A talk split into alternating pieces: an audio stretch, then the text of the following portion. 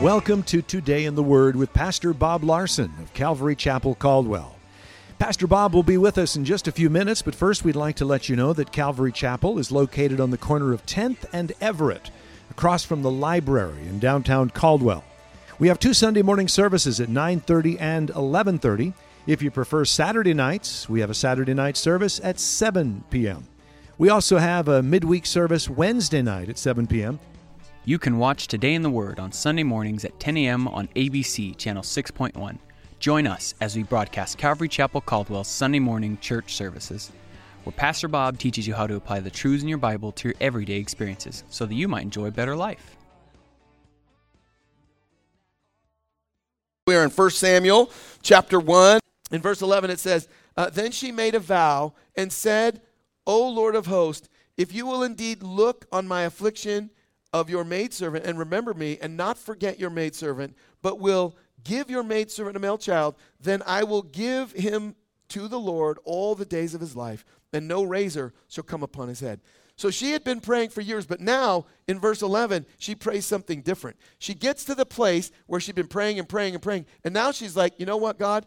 I'll give the child back to you. Uh, and and uh, you know she says no razor will come upon his head, and that speaks of the Nazarite vow. And you know she's saying, Look, I will consecrate him to you. He'll serve you, and he'll be completely consecrated to you. When Hannah said, No razor will come on his head, we don't know exactly how the Lord spoke to Hannah, but this is where the Lord wanted to bring her to, to this place. Now, after she prays in verse 17, uh, then Eli answered and said, Go in peace, and the God of Israel grant your petition which you have asked him. And she said, let your maidservant find favor in your sight. So the woman went her way and ate, and her face was no longer sad. So she goes to church and she's praying, and the priest says, Okay, God's going to answer your prayer. Now, by faith, she accepts the word of the Lord, and now she's eating, she's happy, and she is, you know, uh, trusting that God has answered her prayer. Now, notice what she does next in verse 19.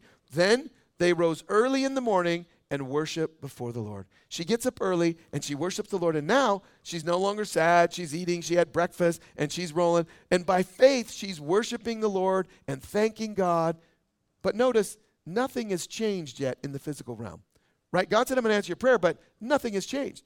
Now, some of us think, well, I need to wait until I see it before I'm giving thanks for it. But we know biblically that we can give thanks by faith, that God is going to work it out. Remember when Paul and Silas were in prison? They were thanking the Lord, worshiping Him, that God was going to take care of things. They had no idea what was coming next. They didn't know they were going to get broke out, right? But so too, she's walking by faith. And that's what we do. When we come to church and we're thanking the Lord and thinking about all of His goodness in our lives and we're looking forward to the great things He has in store, we're walking by faith. And we're trusting by faith that He's going to work things out.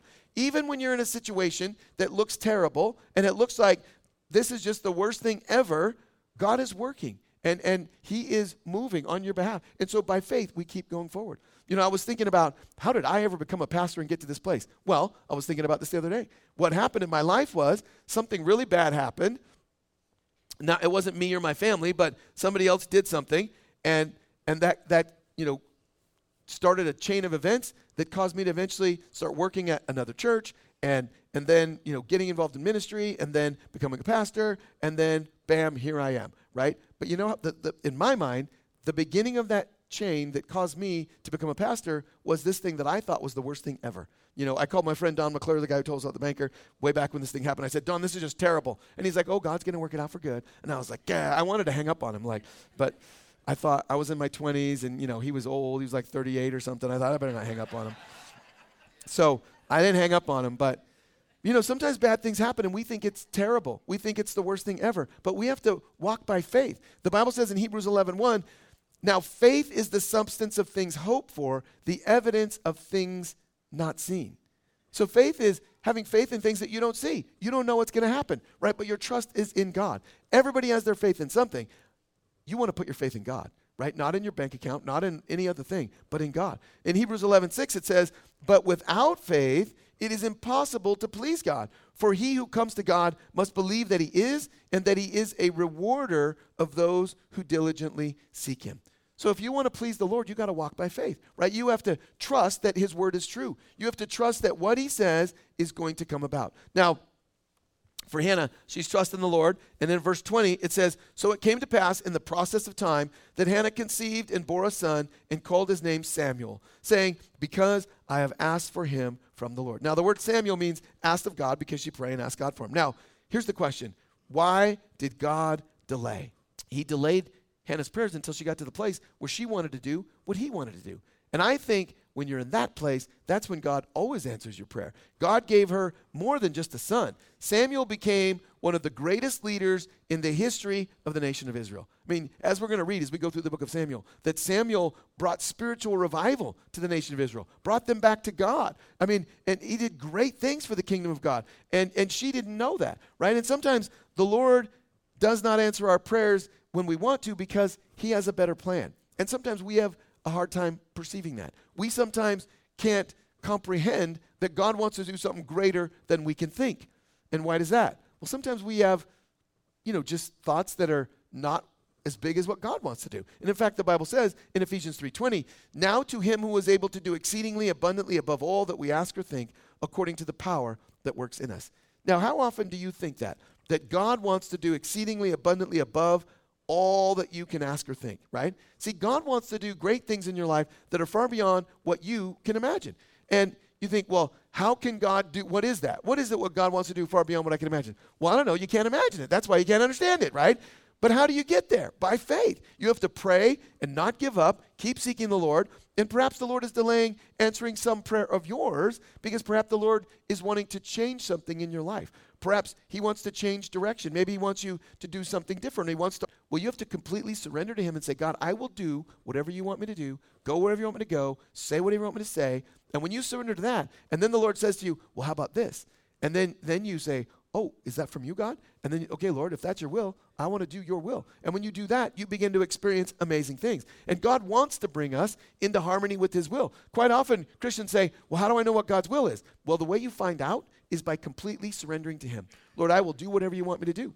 We need to know that God loves us, He's on our side, and He's going to work things out. Now, when you think about God's delaying and, and answering your prayer, you say, Well, how long is it going to take, Pastor Bob? Is it going to be more than a week? Is that what you're saying? Well, when you look in the Bible, how long did God delay with Abraham? Now, Abraham, right? God said, Look, I'm going to make you know, the nation of Israel from you. The Messiah is going to come from your children. And God said, Abraham, you're going to have a child. Jesus, remember there uh, with Mary and Martha and Lazarus? Remember in John 11, verse 5, uh, when it says Jesus loved Martha and her sister and Lazarus. And so when he heard that Lazarus was sick, he stayed two more days in the place where he was. Now, you guys know the story. They send for Jesus. Hey, Lazarus is sick. Mary and Martha. He loves Mary and Martha, loves Lazarus. So if Jesus loves Mary and Martha, would he delay answering their prayer, answering their request? Answer is yes, he does. In verse 21, Martha said to Jesus, Lord, if you had been here, my brother would not have died. So Martha tells Jesus, Jesus, I don't know what you think you're doing or who you think you are, but if you would have done what I said, then I could have avoided this whole trial. Right? and really, for all of us, that's our big concern, right?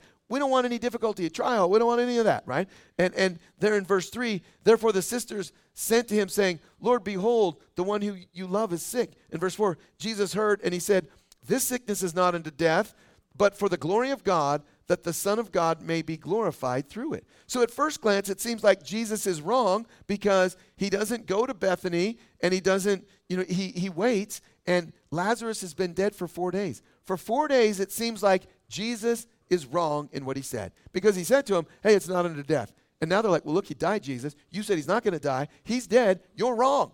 Right? Wrong. Right? Because the circumstances said one thing Lazarus is gone. Jesus said, Lazarus is not gone. Right? And, and those of you who've read the whole story, you know what happens.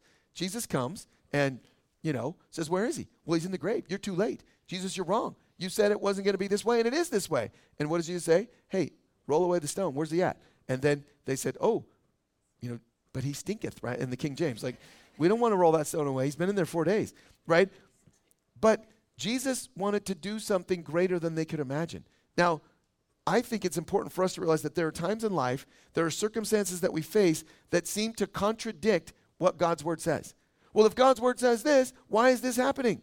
Well, I think that's why he allowed it to happen with Lazarus and Mary and Martha. He loved them and things didn't go the way they wanted at first, but then ultimately it worked out. Now, how many are cool with God saying, okay, I'll answer your prayer in 25 years? We don't realize that God works in our lives in ways that we don't understand. And, and then we're going to read about King David here in Samuel. And remember that God told David, You're going to be the king of Israel. And you know how long it was before he became the king of Israel? First, Saul tries to kill him multiple times, hunt him down. He's on the run. He's a fugitive. It's like, God, I thought you said I was going to be the king. I'm a fugitive, right? Did that make sense? Well, it was 10 years before David became the king of Israel. But that is what we see in the scriptures when you know, we live in this world, right? There's an enemy, there's a spiritual battle, and God is working and moving. And, and sometimes God delays because He needs to change us. Sometimes we're not ready for what's coming. Sometimes He wants to change our direction. He wants us to go in a different direction. Sometimes He needs to change other people or change the circumstance. And so I would encourage you don't be discouraged when God delays answering your prayer, right? it, it is an answer that all fathers say to their kids yes, no, wait. I said wait to my kids all the time. Can we have dessert? Wait. Till when? Till after you eat dinner. How about right now? No. Wait. Till when? After dinner. What? Wait. and sometimes we do the same thing with God. We pray and God says, okay, wait. I can't hear you. I don't, uh, right? I mean, my kids used to say to me sometimes when I would say, no, you need to wait, they would say, you're not listening to me. I'm like, I'm listening to you. I said, wait, you don't want to hear it. That's why you think I'm not listening. And we could say that to God. God, you're not listening to me. No, I'm hearing you. I said, no. I, I don't receive that. I'm like, where'd you learn that? I go to a Pentecostal church. I don't receive it. Anyway, uh, that's not a thing, right? To not receive it when God says no or God says wait. But here's the thing the Lord loves you. He's working in your life whether you see it or not. And He wants to do great things in your life. You just need to be faithful and be persistent and don't give up. Let's pray. Lord, we thank you for your word. We thank you so much, God, that you are always with us. Lord, that you never leave us nor forsake us. We thank you, Lord, that uh, Hannah was persistent and she didn't give up. Lord, we pray that you would cause us to be people with fortitude. Lord, that we would not be quitters, but that we would be diligent in our seeking you all of our days, knowing, Lord, that you love us, that you have a future and a hope and great things in store for us. And we thank you for that. Help us to grow in our faith. Help us to grow in our understanding and knowledge of your word. Lord, that we would be men and women who represent you well in this world, we pray. In Jesus' name, amen.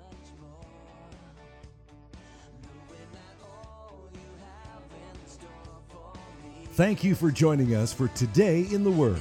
We'd like to share with you a couple of things that are going on here at Calvary Chapel. Calvary Chapel Caldwell is now hiring full time and part time positions for our exciting Calvary Kids Learning Center. If you enjoy working with children from newborn through kindergarten, please give us a call at 453 9653.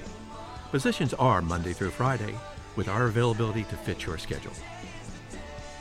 To learn more about these exciting opportunities, please call 453 9653. We look forward to meeting with you. Calvary Chapel Caldwell would like to invite you to our Saturday night service at 7 p.m. This is an alternative for those who cannot make it to our Sunday morning services. Like us on Facebook at Calvary Chapel Caldwell or check out our website at calvarycaldwell.com. You can watch Today in the Word on Sunday mornings at 10:30 a.m. on the CW channel 2.2 Join us as we broadcast Calvary Chapel Caldwell's Sunday morning church services, where Pastor Bob teaches you how to apply the truths in your Bible to your everyday experiences so that you might enjoy a better life. If you would like a copy of Pastor Bob's message today in its entirety, you can call us at 208 453 9653 during the hours of 9 a.m. to 5 p.m. If you're not currently attending a church and are in the Caldwell area, we'd like to invite you to one of our services. We're located on the corner of 10th and Everett, right across from the library in downtown Caldwell. You can also visit us on the web at calvarycaldwell.com. If today in the Word is ministered to you and you would like to support this radio outreach ministry, we encourage you to pray for us. You can also partner with us financially. Simply visit calvarycaldwell.com to make a donation. Thank you for joining us for Today in the Word. May the Lord bless you and may you have a great day is the day you